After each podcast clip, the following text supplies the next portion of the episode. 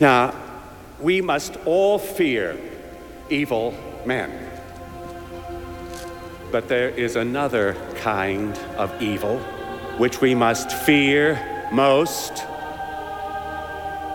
and that is the indifference of good men.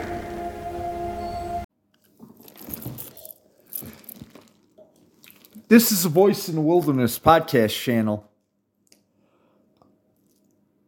Um, this is going to be the second part of the first episode. In the first part, um, I tackled a certain Sedevacanist prelate who's teaching apparent error. In this one, I'm going to be tackling a certain Sedevacanist podcaster. His heir. But first, the prayer.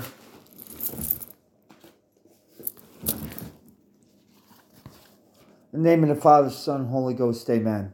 All that I am, all that I have, all that I do, shall be consecrated to the service, honor, and glory and exaltation of the Immaculate Heart of Mary, the Sacred Heart of Jesus, and the Heavenly Kingdom.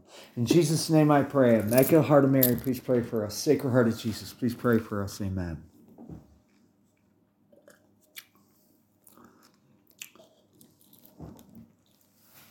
Um,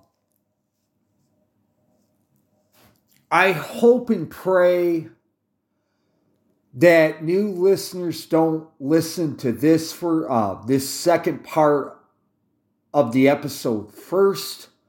In order to get the needed context, you need to go to the first twenty minutes of the first episode where I give the context.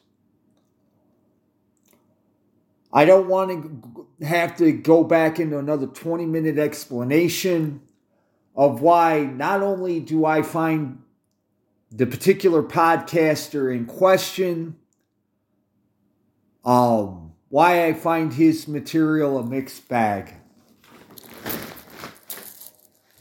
I want to have to do that. Um... I will say this disclaimer, though, it's not for legal reasons. If the guy wants to sue me, he can. If the guy wants to come to my door and punch me in the face, he's welcome to. Or if one of his uh, fans wants to come to my door and punch me in the face, they're welcome to. Quite frankly, I'd rather be punched in the face than listen to some of the content that comes out of that channel. Um... As he recently did an episode on why voting counted. When he did this episode, I knew, because I do listen to him on occasion, that there, what, there was literally going to be a lot of what I call normie B S. I hate this. There, there, there, there, there are times, as a general rule, where I don't like being proven right. Unfortunately, this was one of those times. And by the way, just like with the first episode, because I took notes on a piece of paper that already had some notes on it, I may have to stop and start again throughout the episode where I'm going through my notes. So, this particular, he's like me, he does his own segments. And this particular segment I avoided, I avoided in particular. Um, as I said, he does put out some very, very good content. He does do, he does on occasion put out some excellent content. And when... There's an old expression in America, when it's good, it's it's sublime, and when it's horrible, it's the depths of hell. And that seems to be the case on his particular channel. When it is good, it is sublime. When it is horrible, it is the pits of hell. And I've already stated my reason in the first twenty minutes of the previous, uh, the first part of why I gave this particular episode a listen. And everything that I had feared was confirmed in the extreme. And there were, as I said earlier, I had to skip through parts because I was getting so irritated that I wanted to approach the episodes. I knew these were going to have to be broken up. I, I, I wanted to, to more or less try to have a um, moderate tone. Now, to those of you who are coming from the first part to this part, you're going to be like, wow, wow, your tone is, is a lot different. Well, it um, it's a lot more calm, or they both were calm, but there's less intensity here because, quite frankly, um, the, the first part was an hour long. I had to concentrate on what I was doing, and honestly, um, when I went into the first part, um, When I went into the first part, I had just got done listening to those two persons in particular. And let's call a spade a spade. I was not a happy camper. And um, I, I, while I'm at this, I want to thank our Lord and our Blessed Mother because it didn't get ranty. The tone might have been intense. I might have gotten loud. By the way, for my listeners, I don't think I've ever told you guys this because I, I, I forget. When I was a little kid, I got a lot of hearing infections as a kid, and it messed up my ears. So I've always grown up with a loud voice. So even when I'm not being intense, people often mistake me for being angry or something when I'm not, and that is due to the fact that I'm literally half deaf. And right now, um, I'm not hearing so well, so um, I'm just loud by nature.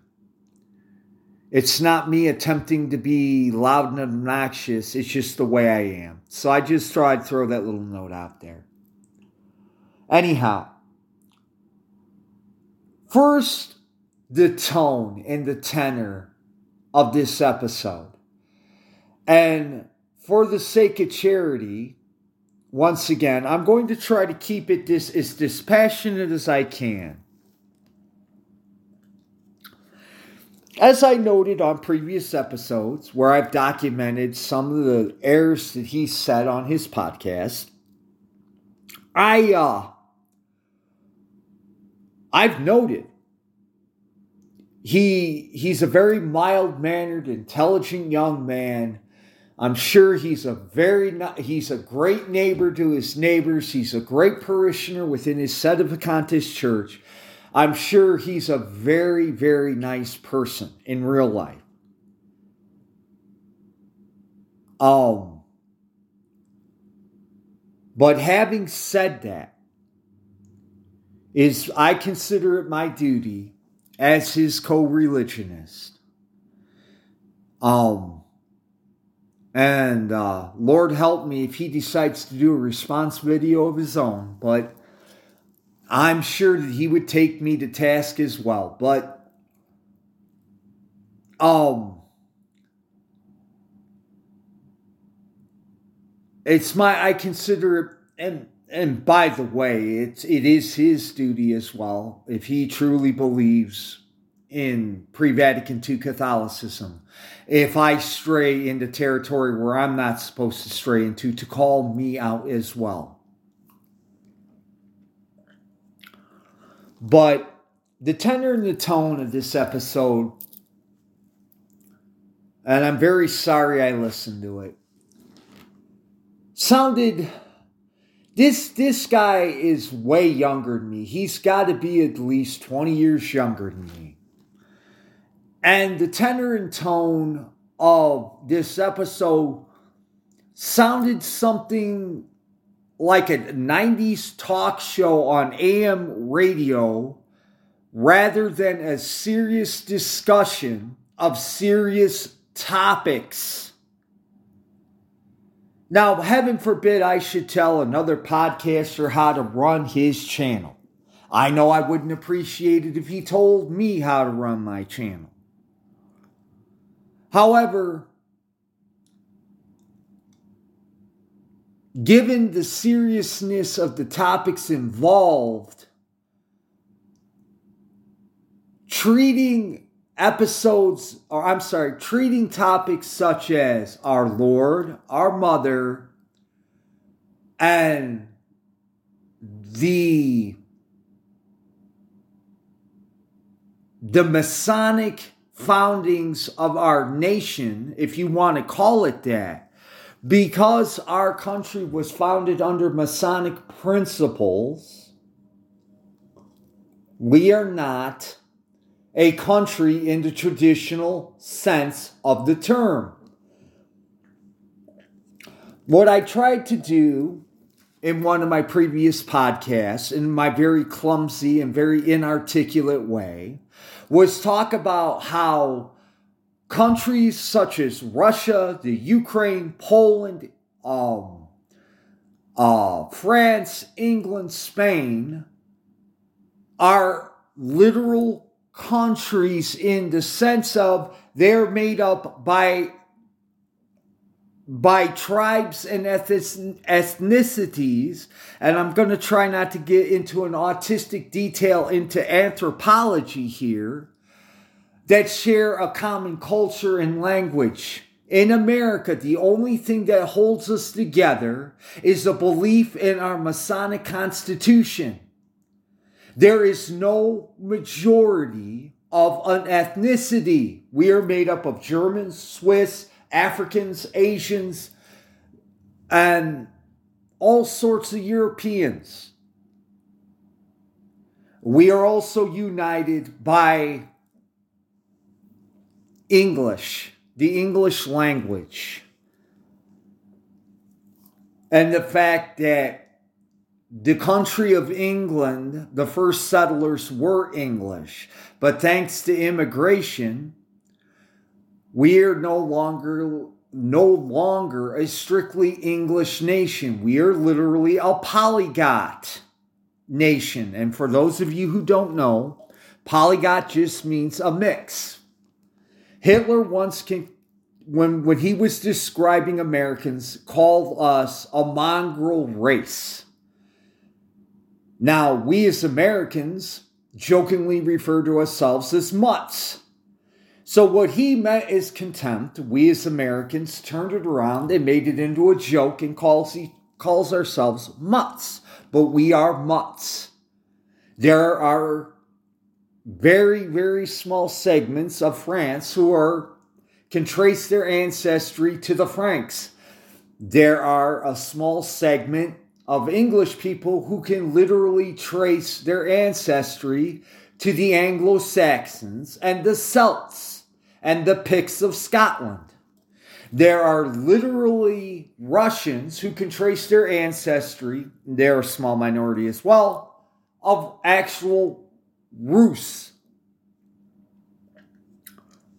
There are actual Germans who can trace, small segment once again, who can trace their ancestry back to the Teutons and the Huns. And for the Spanish, um, they can trace their ancestry back to the Ostrogoths and the uh, The, the, I, I think the original Roman settlers that were in Spain at the, and I'm talking about the country of Spain, um, were actual Celts, because the Celtic tribe was spread throughout uh, England, uh, France, and Spain. This is not an anthropological lesson. This is to prove a point. These people of, of Western Europe and some parts of uh, Eastern and Central Europe can point to a common source of ancestry. We as Americans cannot do that. At one point or another, one of our ancestors got disgusted with whatever European, African, or Asian country they were a part of, got on a boat, and came to America because, for whatever personal reasons they had. The only thing binding us together, and quite frankly, the way our Masonic government treats our founding document, the Constitution, like toilet paper, the, the, the one thing that is holding this dumpster fire together is that document. And like I said, our Masonic politicians are torching it as I speak. Quite frankly, I don't know what this particular podcaster's context, if he was homeschooled or if he's like me, a product of our crappy public schools. I know he's an American. I can tell by the accent. And I know he lives in an unnamed European country. Other than that, I do not know his context. And quite frankly, um, unless he volunteers the information, I don't need to know. All I need to know is he's saying normal, I'm sorry, normie B S errors that need to be corrected. That's the only thing I need to know.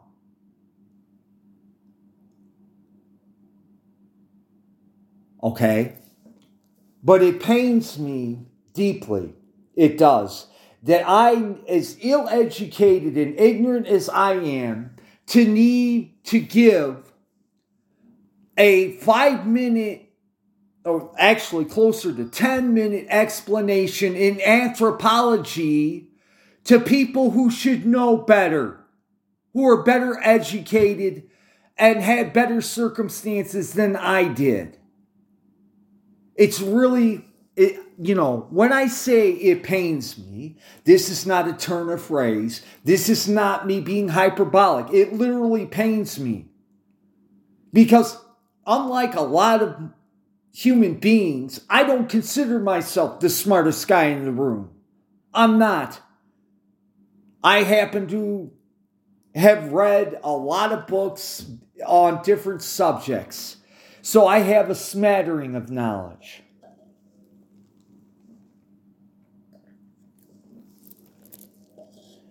And by the way, this is also not for legal reasons. If this hurts your feelings, if this upsets you, and because this is directed at Sedevacanists in particular, I beg and beseech you, put your feelings aside and try to be Catholic and view what I'm saying dispassionately and rationally and use what I use as nauseam, your critical thinking skills. Set your feelings aside, you're Catholic. Your feelings don't matter in anything. Me personally, I'd like to live under a Charlemagne type in whatever country my ancestors came from. My feelings don't count worth jack squat. I am where I am through God's divine providence. I live in the times that I live in through God's divine providence. And if you're calling yourself a Sedevacanist, you should already know this. This should be your default position. This isn't rocket science. You don't need to be Einstein to figure this out. You just have to have a willingness to face the truth when it's staring you in the face.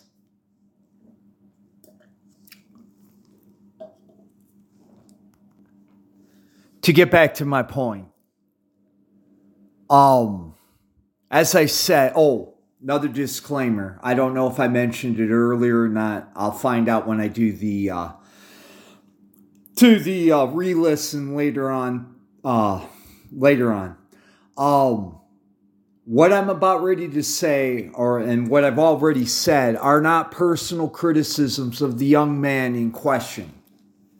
They are not.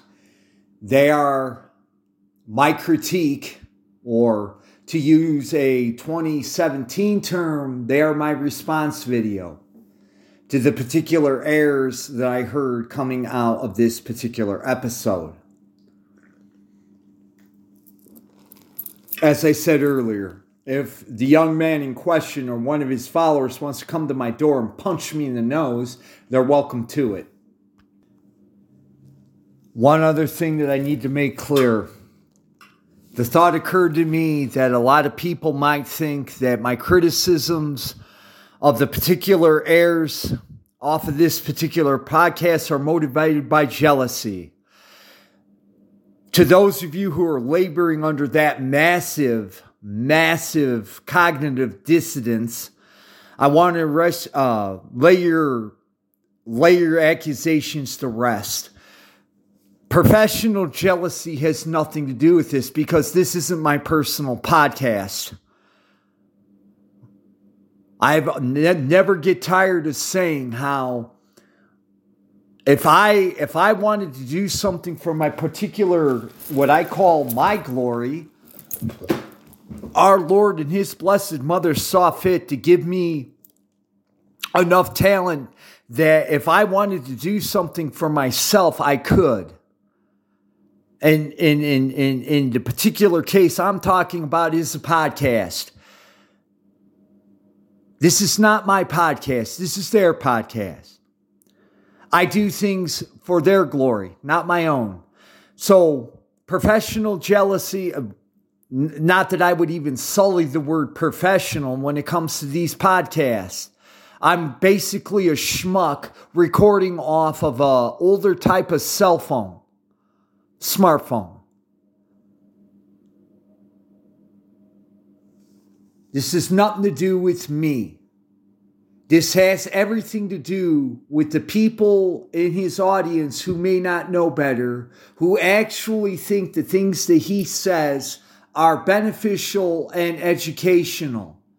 Now, don't get me wrong. I've seen some of his other videos because he's on YouTube. He does have educational materials. But as I said earlier, when he's wrong, he's really wrong. And when he is really wrong, I have to speak up and say something. It is my duty.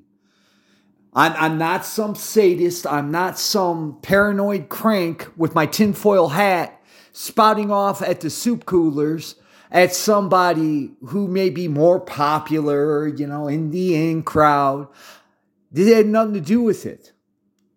We're talking about souls. And I'm going to get into that. But anyway, the tip, the, the the tenor of this particular episode was of an informal A M nineties radio talk show. Now, in and of itself, if he were a regular political YouTuber, normie type that is, talking about the obvious hypocrisies of our ruling class and bemoaning the fact that, oh, aren't those Democrats terrible? Aren't those liberals terrible? Aren't those... Con-? God bless you, go your own way. But the man calls himself a Sedevacanist. He puts out Sedevacanist content. If he does not, for whatever reason, and once again, your reasons do not matter. As I said in the first part of my episode, if you are an actual ravenous wolf tearing the sheep apart, or you're a hungry dog who is tearing a sheep apart, thinking that you're a wolf mistakenly, you're still a wolf. Your motivations, and as, as a Sedevacantist, he should know that. I knew that as a Vatican Two sect member. Oh, another clarification here in case anybody should stumble onto this without listening to the first part. I'm former Vatican Two sect and Protestant in my long journey to get me where I am now. I am well familiar with the errors and heresies and the personality types that my fellow human beings are.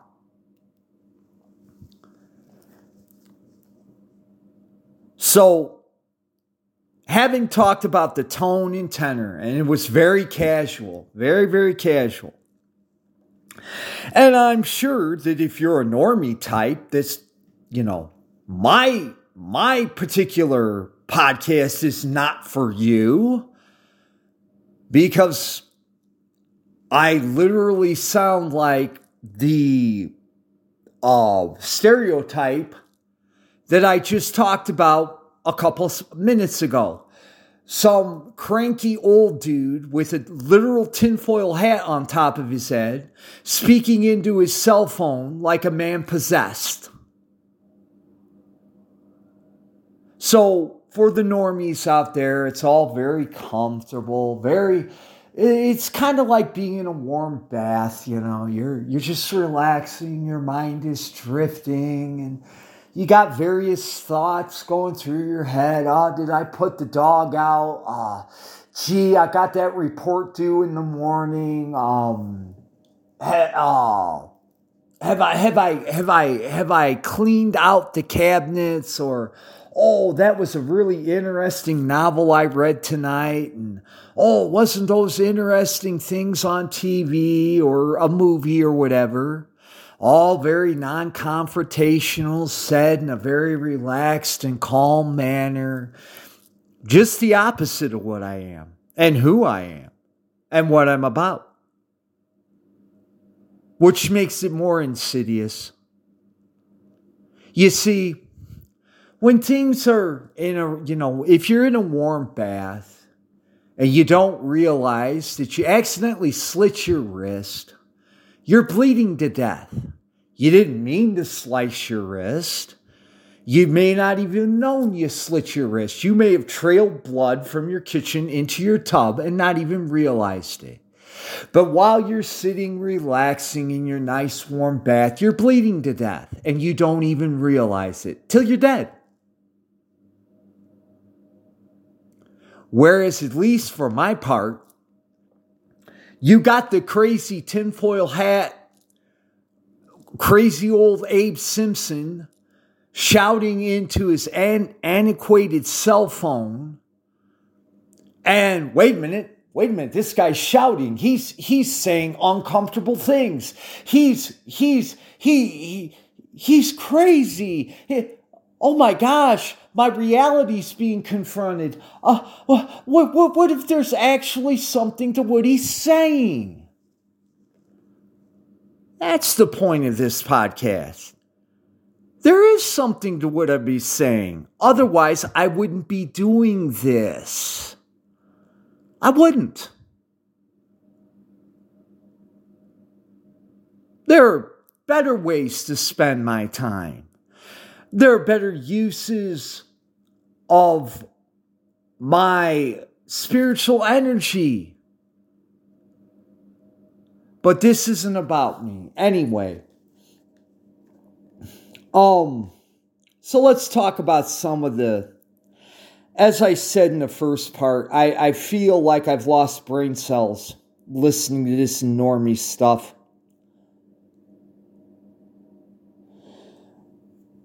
Um, by the way, everything that he talked about in that episode is everything that I've covered on both of my podcast channels. Everything. For my long-term listeners, I humbly beg and beseech for your forbearance on this, because, once again, a broken record. He talked about the reasons for voting being important, and his his guest on his podcast, um, like I said, very informal, very, very relaxed. They talked about how voting is important because we don't want to let the perfect be the enemy of the good. I've covered that error. When it comes to matters of your salvation, there is no such thing As the en- uh, as the perfect being the enemy of the good. Now, when it comes to your approaches, if you're Sedevacanist, about evangeliz- evangelization techniques and tactics, that principle is very much um, a- applicable. It's very much applicable. But when it comes to going to heaven or hell for eternity, it's deadly serious, and we don't, if we're Sedevacantists and we're serious about what we believe, we do not take that attitude. Um, and they were talking about, oh, wait a minute, I'm sorry. The reason I went into my whole, or I'm sorry, the reason I read the encyclical from Saint Pius, uh, well, he is a saint, not officially, but as far as I'm concerned, he is. Saint Leo the thirteenth is because he goes in great detail, and I just, I didn't even interject that much commentary. I just read the encyclical straight for the most part, kind of translating in places where he used the Victorian English because this was written in the eighteen eighties. It ran almost two hours, but he documents in detail the errors and the heresies. And who would have thought that a pope could have been a prophet? Because everything that was listed in that encyclical was perfectly describing modern day society and culture as it is constituted today. But he, in no uncertain terms, very much denounces Freemasonry. He very much denounces fr- the principles and the organization that is Freemasonry itself, in addition to explaining how the Freemasonic secret society operates. So, if we are to have nothing to do with Freemasonic um, principles, more or less the society itself, which controls our government. And by the way, for anybody who has any doubts as to what I'm talking about and think that I'm just pulling this out of thin air, go back to my episodes, my two-part episodes, well, the first part, where I document how when I was looking for a thumbnail on Freemasonic principles, I ran into a website called Freemasonry dot com, where it quotes, and I don't know if it's anti-Freemasonry or if it's pro-Freemasonry, because they're quite frank, bold and in your face. They're loud and proud, as we say here in America. They know that they've got a lot of people fooled, and unfortunately, it sounds like this young man is in that camp. And In when I was searching, there were several quotes from American presidents. Several. Not to mention Thomas Jefferson, George Washington, um, Abraham Lincoln, Theodore Roosevelt, William Henry Taft. Or, well, yeah, William Henry Taft, William Taft. And it stands to reason, using what Bishop Sanborn calls our common reason, that if our presidents are Freemasons, or at least free, uh, using Freemasonic principles, oh, I don't know, maybe our representatives, senators, mayors, governors, so on and so forth, if they're not a member of a, a lodge itself, they, uh, they're Masonically sympathetic. Anyhow,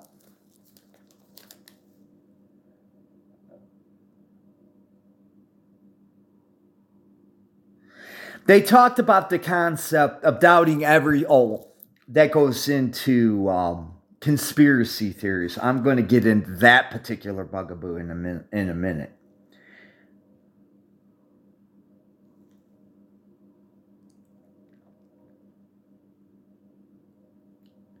Oh, heck, since we're on the topic, Once again, I'm not ascribing motivation. I'm not ascribing. Um, I'm not ex- uh, ascribing any sort of thought processes. I'm merely going off of what the two young guys were talking about. And one of the things, and you're, um, if anybody's interested in listening to the podcast, if you drop me a letter at Listener Mailbag, I will refer you to the pod question in question so you can listen to it for yourself. One of the things they, they said was, well, you ascribe everything that you don't like to Freemasons. Now that in and of itself, that in and of itself,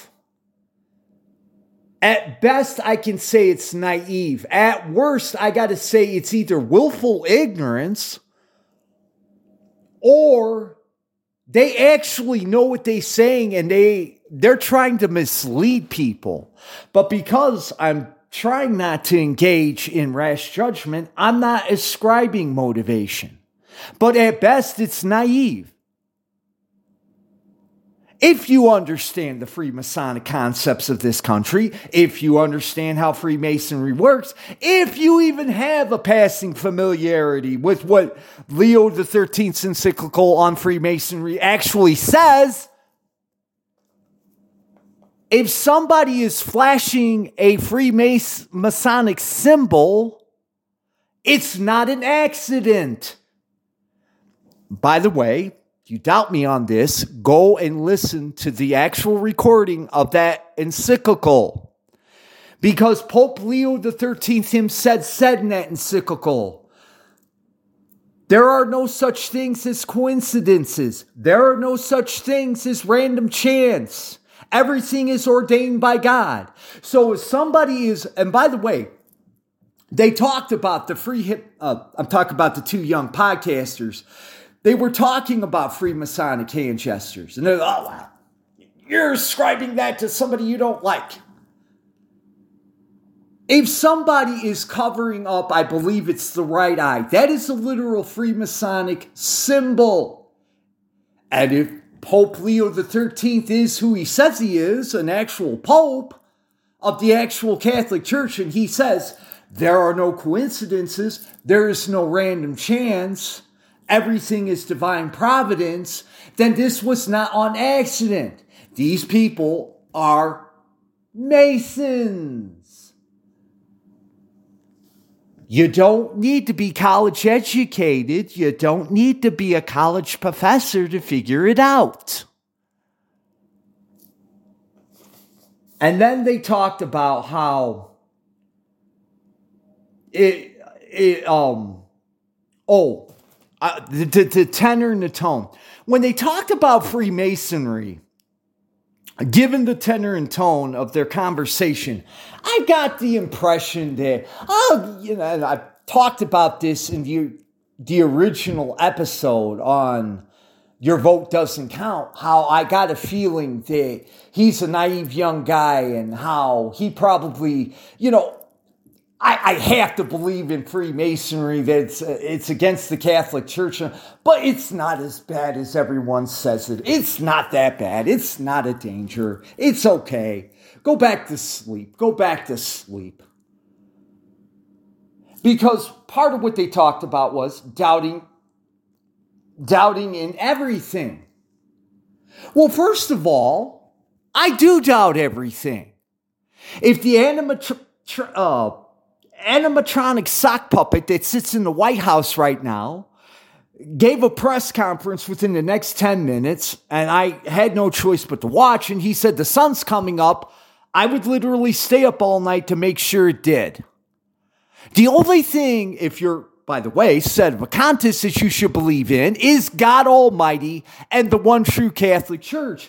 But if you don't even understand, first of all, I don't believe that the young man in particular, and this is me trying to be charitable, has even listened or read Pope Leo the thirteenth's encyclical on Freemasonry.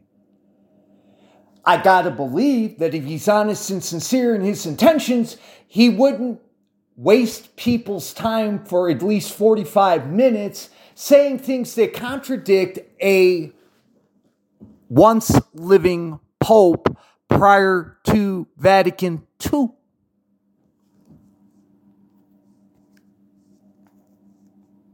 But the only thing I believe in is the one true Catholic Church. Vatican Two is a heretical council. Everything that came out of it is heretical. That we have a certain segment within our own ranks that are preaching error. And I'm not talking about the young Sed. I mean, he is. But I'm, I'm talking about P, uh, prelates in positions of authority preaching error. And that my only hope of salvation are the kingdom of God and our blessed mother and our blessed Lord.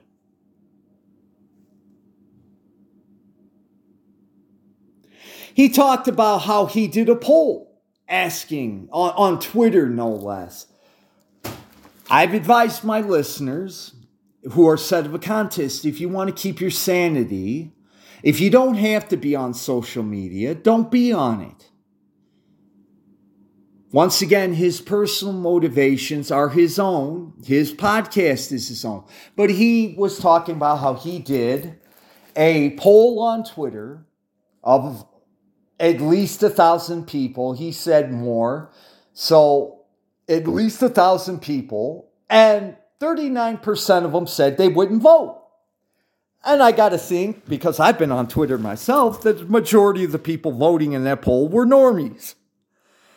Bravo, normies, you thirty-nine percent. You might not be able to articulate about the corruption within our government or why it's corrupt, but you recognize a problem when there's a problem. Obviously, our government is corrupt, and your vote, see my last episode, does not count. Bravo, and I mean this. I'm not... I'm not being sarcastic and I'm not being facetious or ironic. A literal bravo. You can recognize the truth when it's staring you in the face. Like me, you may not be, or at one time, you may not be able to explain what's going on, but you can see a problem when you see it. And you don't lie in the bath with your slit wrists waiting to bleed to death. You realize there's an issue. Oh, hey, I, somehow I cut my wrists. I better get up, wrap up my wrists, and call nine one one and try to get stitched up.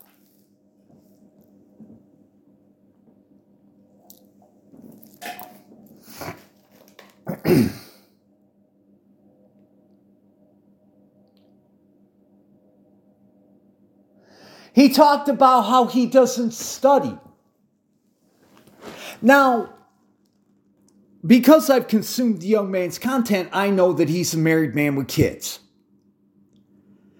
But just like you're having, let's just say the young man doesn't in, in, imbibe what they what was known in the nineties as adult beverages. He sounds like the type of guy, or the tenor when he said, I'm, I don't study, like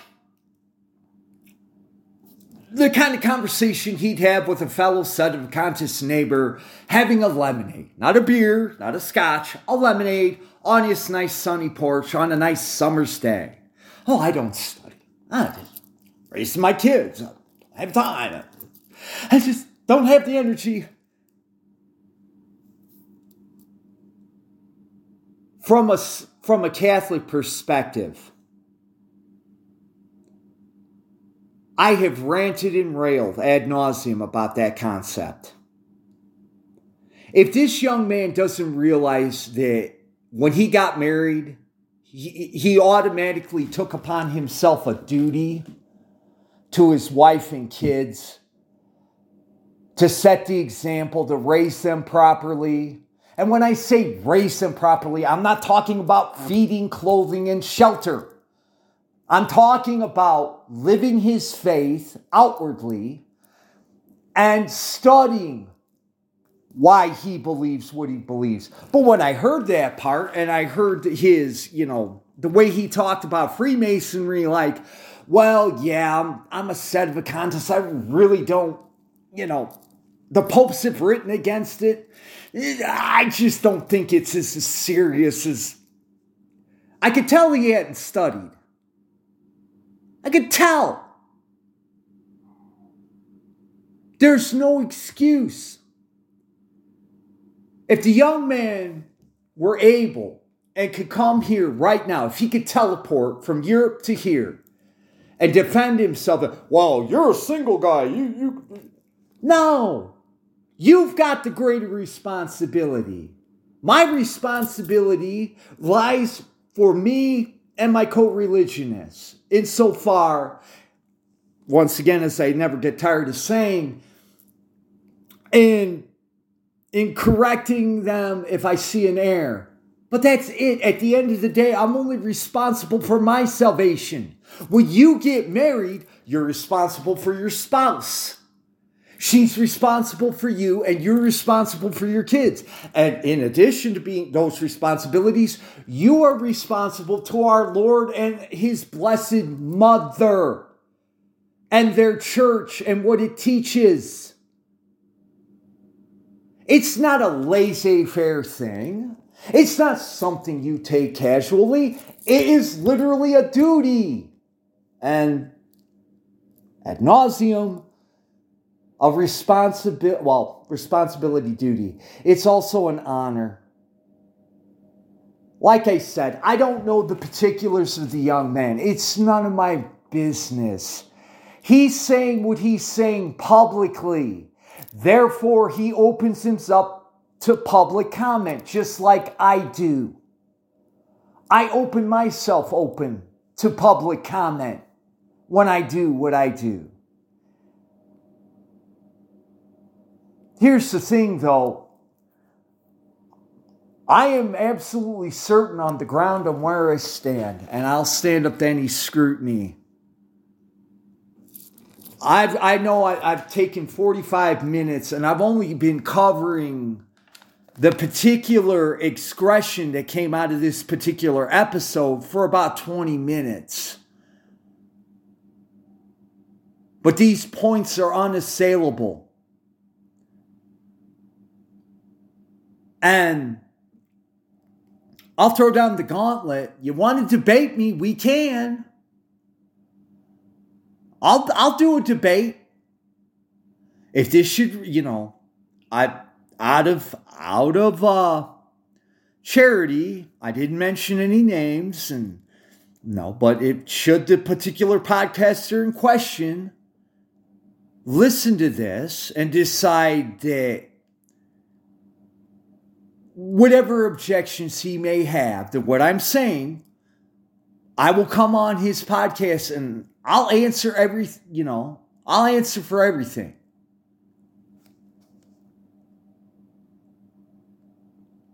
The attitude that seems to be prevalent in modernist circles is, oh, I wish, I wish there was an older guy in my life. He wasn't a boomer. He, he was a parent of a boomer who once told me, crap in one hand and wish in the other and see which one fills up first. Okay? Once again, said Sedevacanists, if you don't get the concept of divine providence, if you're taking the laissez-faire attitude while you're slit wrists are bleeding in the nice normie bath that you're lying in, where oh, I don't have time to study. I, I, I just, I, I don't have time. I'm, I'm so busy. Well, first of all, uh, oh, thank you, Mother Mary and Lord Jesus. For any of his fanboys out there who may get a hold of this, who want to write snarky little letters in the listener mailbag saying, well, what about you? What kind of studying do you do? Blah, blah, blah, blah, blah. I've been swimming in Catholic waters for the past twenty years. Before I decided to get serious about my Catholicism last year, I spent a good three or four months in intense study and prayer before I started my podcast. And I'm still studying. Now, once again, go back to that argument. Well, you're single. Of course you can. Ah, uh, if I didn't have the time to put out decent, relevant, uh, relevant information, and I couldn't do it justice, I wouldn't have a podcast. Meaning that for right now, I'm single. If the Lord should see fit in his divine providence that I marry and have kids, when I come to the realization that, well, no, I'll state flatly, if I were to get married, if I were to have kids, my time effort that I spend on this podcast would be devoted to my wife and kids. I'll state that flatly. So social media would die the moment I took my marriage vows. Actually, my social media would probably die the moment I started interacting with a fellow Sedevacanist female with the intentions of getting married. But I don't think that that's the case. But my God is the God of surprises. I can't say that uh, infallibly. If you don't have time to devote, now, like I said, if it's a if it's just your regular run-of-the-mill normie podcast, that's a personal decision. When you're talking about things that affect people's souls, that's another issue, which brings me to another point. I talked about I talk about this this point ad nauseum. Well, you're you're you're intense, man. You're intense. You're intense. Yeah, I'm intense because this is serious business, what I'm attempting to do here. And people's souls are at stake. Now, maybe other Sedevacantist commentators do not realize this. I do, through our Lord and our, uh, our Mother's blessed uh, grace, graces, that I have to give an account. If anyone is led astray by any mistake on my part, I'm going to have to answer for it on my personal judgment. And guess what, Sedevacantist podcasters? My intentions don't matter, and neither do yours. It says so in um, the epistle, uh, one of the epistles according to Saint Paul. Something along the lines of teachers will be judged much harder than, than just average lay people, or lay people who are teachers will be judged harder.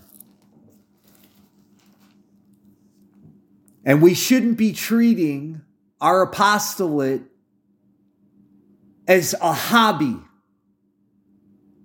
This, you know, it's not a hobby. If the, if you consider what you do an apostolate, it's serious, deadly business, because we are dealing with our fellow human beings and their souls.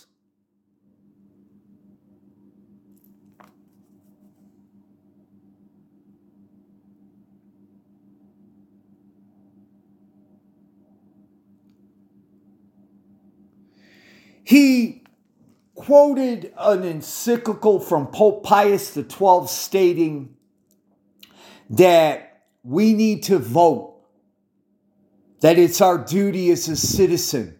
Once again, context. I haven't read the particular encyclical. I, honestly speaking, I'm going to backtrack a scotch. I'm not even sure if it was an encyclical he was quoting from, but he quoted Saint Pius the twelfth saying that we have a duty to vote in our elections as Catholics. Now, since Catholic teachings and popes can't contradict each other because we're not Vatican two sect, I'm unsure for which context Pope Pius the twelfth was speaking about. But I can tell you this. Um, when he said it was every person's duty to vote in their elections, I'm sure he was uh, probably referring to referring to um. That they he had no idea that well not no idea I'm sorry they well that he may not have been aware of the total extent of the Freemasonic foundings of our country when he said it. Because I know enough about Pope Pius the twelfth that if he, if he, he knew that our founders were Masons and that the Constitution was based on Freemasonic principles, he definitely wouldn't have encouraged American Catholics to vote in a rigged election made by actual Satanists and their apologists. But once again,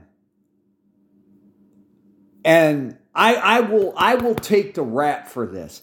I'm unsure if the young man was quoting from an encyclical or if it was just a quote. If it's a quote, guess what, Sedevacanists? It's not infallible. If he gave a press conference or if he was talking to, say, a bunch of priests and he's not speaking from the throne, it's not infallible, meaning average Catholics can take it or leave it and use their best judgment. Just because a pope says something, if it's not in a papal bull or an encyclical, you don't have, you can take it or leave it. Once again, said Vacantis, maybe if the young man weren't taking such a laissez-faire attitude towards studying and actually understood that Vatican the First clearly defined The um the the uh, dogma of papal infallibility to speaking ex cathedra, encyclicals and bulls from the papal throne. Maybe if this was just a quote and not an actual encyclical, he would know this. Once again, I'm trying to be charitable because I don't know. Because I was, you know, the things that he was literally saying were cringe. They were normie B S. Cringe. Say it with me together. Cringe. Cringe. Cringe. And I, I, I it's who I am. I have a very little toleration for cringe. When I hear something cringy, the self-indulgent side of me does not want to sit and listen to it. Just like I'm sure if any of his fanboys listen to this, they're going to say that I'm cringe and they don't want to listen. I hope and pray for their sake, though, that they do. And I hope and pray for his sake that if it should get, if this episode should get back to him, that he would engage me. I'm welcome for engagement.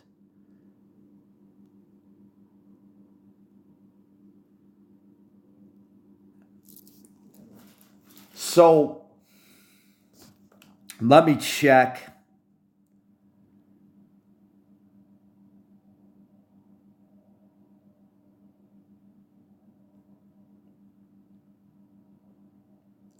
Okay.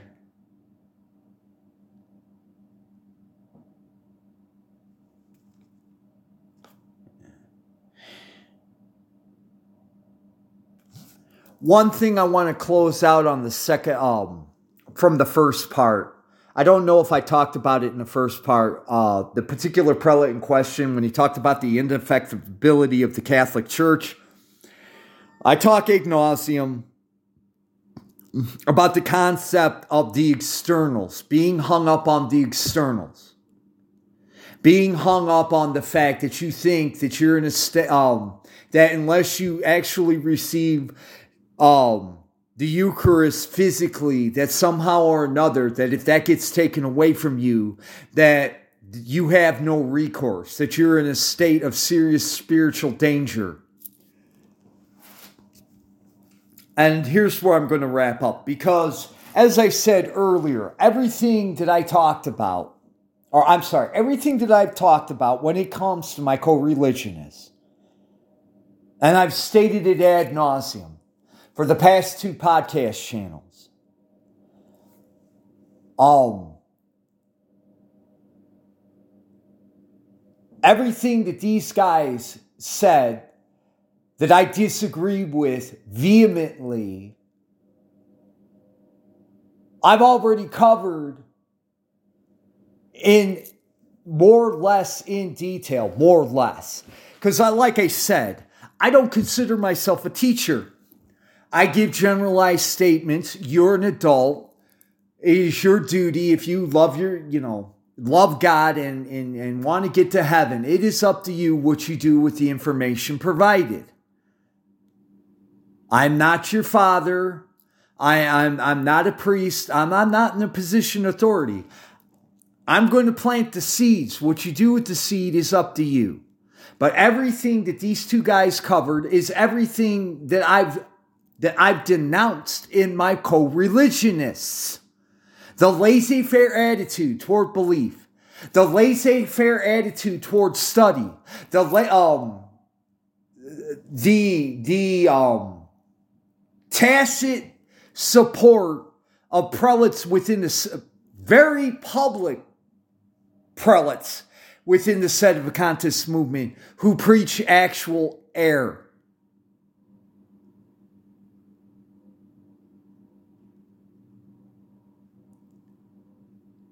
Now, some people would say, well, why do you bother? Why do you bother? It's obvious nobody cares. It's obvious that, once again, whether people care, whether people listen, this isn't for me. Either I am who I say I am, or I'm not. Now, that's not your judgment call because you don't know me personally, but I know myself, and I am doing, to the best of my ability, what I think our Lord and His Blessed Mother want from me. That's why I'm doing these two episodes. So, um, you know, all I got to say, Sedevacantists, is you have wolves in the sheep pen. I said that in the first part. I'm going to say it in this part too. And they're ripping apart the sheep. You're responsible. You're an adult. You're a Catholic. Take responsibility for yourself first. But um, for you Sedevacanist podcasters out there, out there who want to treat this like, you know, a hobby or whatever, you got to answer for yourself. I can rest easy at night knowing that um. I did the best I could with what I, with what I've been given. The rest is up to our Lord. If I, if I'm wrong, everything that I'm doing is wrong. I'll pay the price on my own level. But if I'm right and you're wrong, uh, for those of you who are married, you got to answer for your families. Um, for those of you who are married and have a, a, a podcast, you're going to have to answer for your audience too. If they get led astray through their own, uh, not through their own fault. So this is it. I apologize. I, I sincerely want to apologize to my long-term listeners. Because in these two episodes, um, it may seem self-indulgent. It really may seem self-indulgent.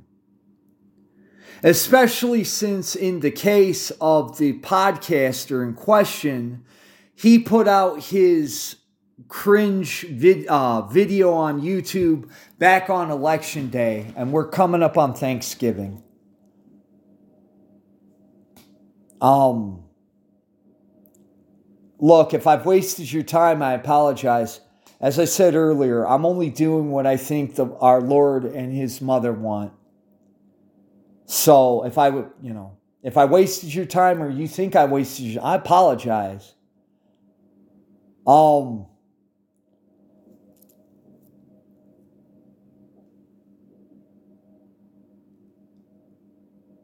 I hope and pray, I sincerely hope and pray that what I, these two episodes are not self, totally self-indulgent. Now, when I got rather colorful in my expressions, that was definitely me being self-indulgent. That was definitely me being self-indulgent.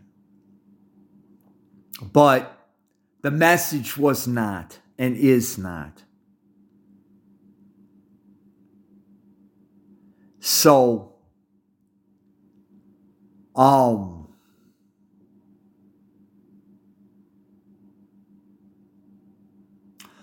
I really do appreciate your time and your patience. I really do. And I hope and pray you get something out of this. I really do. And I pray for everyone. And I'd like to see as many people get to heaven as possible. But as I said in the first part, if you can't even see the times we're living in, and I'm talking to my co-religionists, I'll put in the show notes. These are for Sedevacanists. If you can't even recognize the times we're living in, and you're literally treating the dangers of Freemasonry, despite the fact that they've been denounced by several popes, not just one, not just Pope Leo the thirteenth, and you just, you you want to treat your day-to-day existence like it's still the nineties, that Bill Clinton's still in office lying his butt off, that um you you know that that somehow or another that you get to shirk your responsibilities as a Catholic, as a parent.